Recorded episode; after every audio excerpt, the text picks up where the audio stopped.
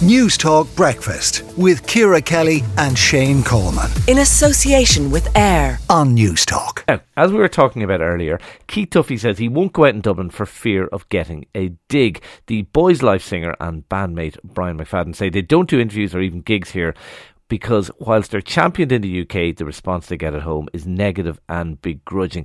Is Keith right? Is Ireland a nation of begrudgers? Well, earlier I caught up with Ian O'Doherty, columnist at the Irish Independent, and I asked, began by asking him, are we just a nation of begrudgers?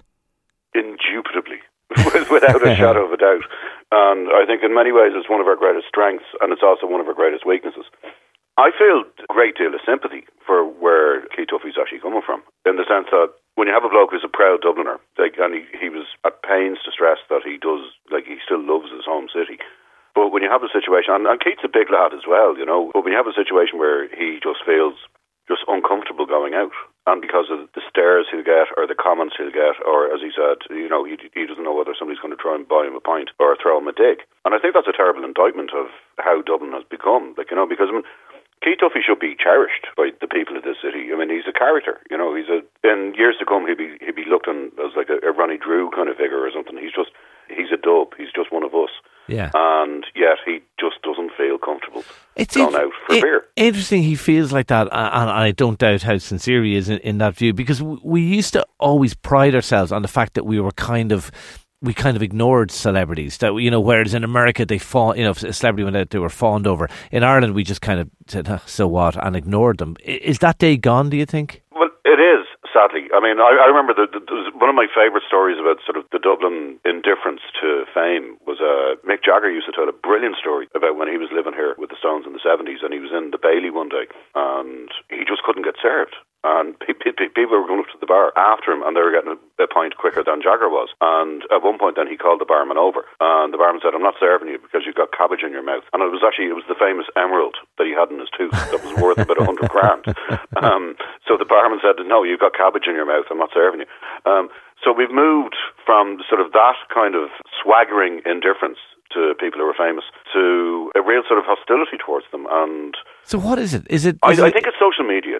To be honest with you, I think that's actually basically now you can actually you can insult a celebrity from the comfort of your own sitting room on your phone, and I think it's now it's it's kind of translated into real life to a certain extent, you know. And I I just think it's very unfortunate, and I think when somebody like Duffy says something like this, I think we should listen to him. You know, you would look in in media circles. You'd have high profile friends and so on, and you'd be high profile yourself. I mean, is it something you've encountered when you've been out and about? I've had a few digs thrown at me for being Ian O'Doherty, a journalist. Well, I mean, I mean, a little on me. I mean, I mean, you, you, who could possibly be more inoffensive and you know easygoing than I am? But the thing is, it's broader than whether anybody has a profile or not.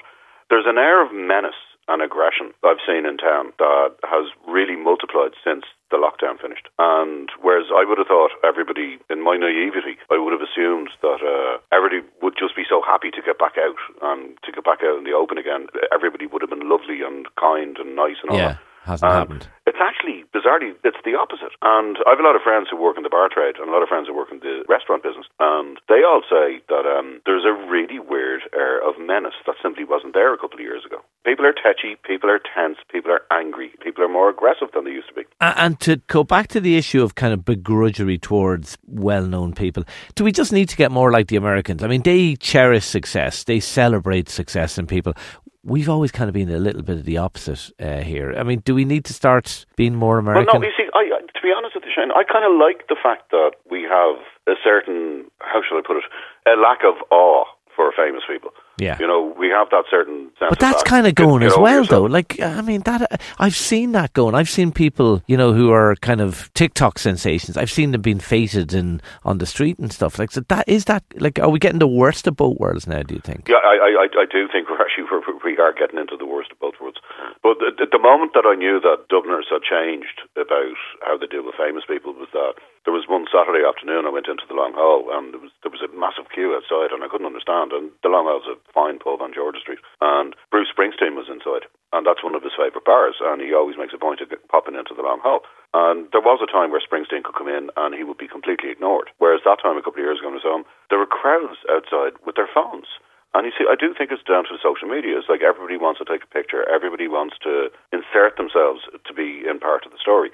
And I mean, I never felt so sorry for a famous person as I did that day for Springsteen because he must have felt like an animal in a zoo. The way people were staring at him and the way people were cute.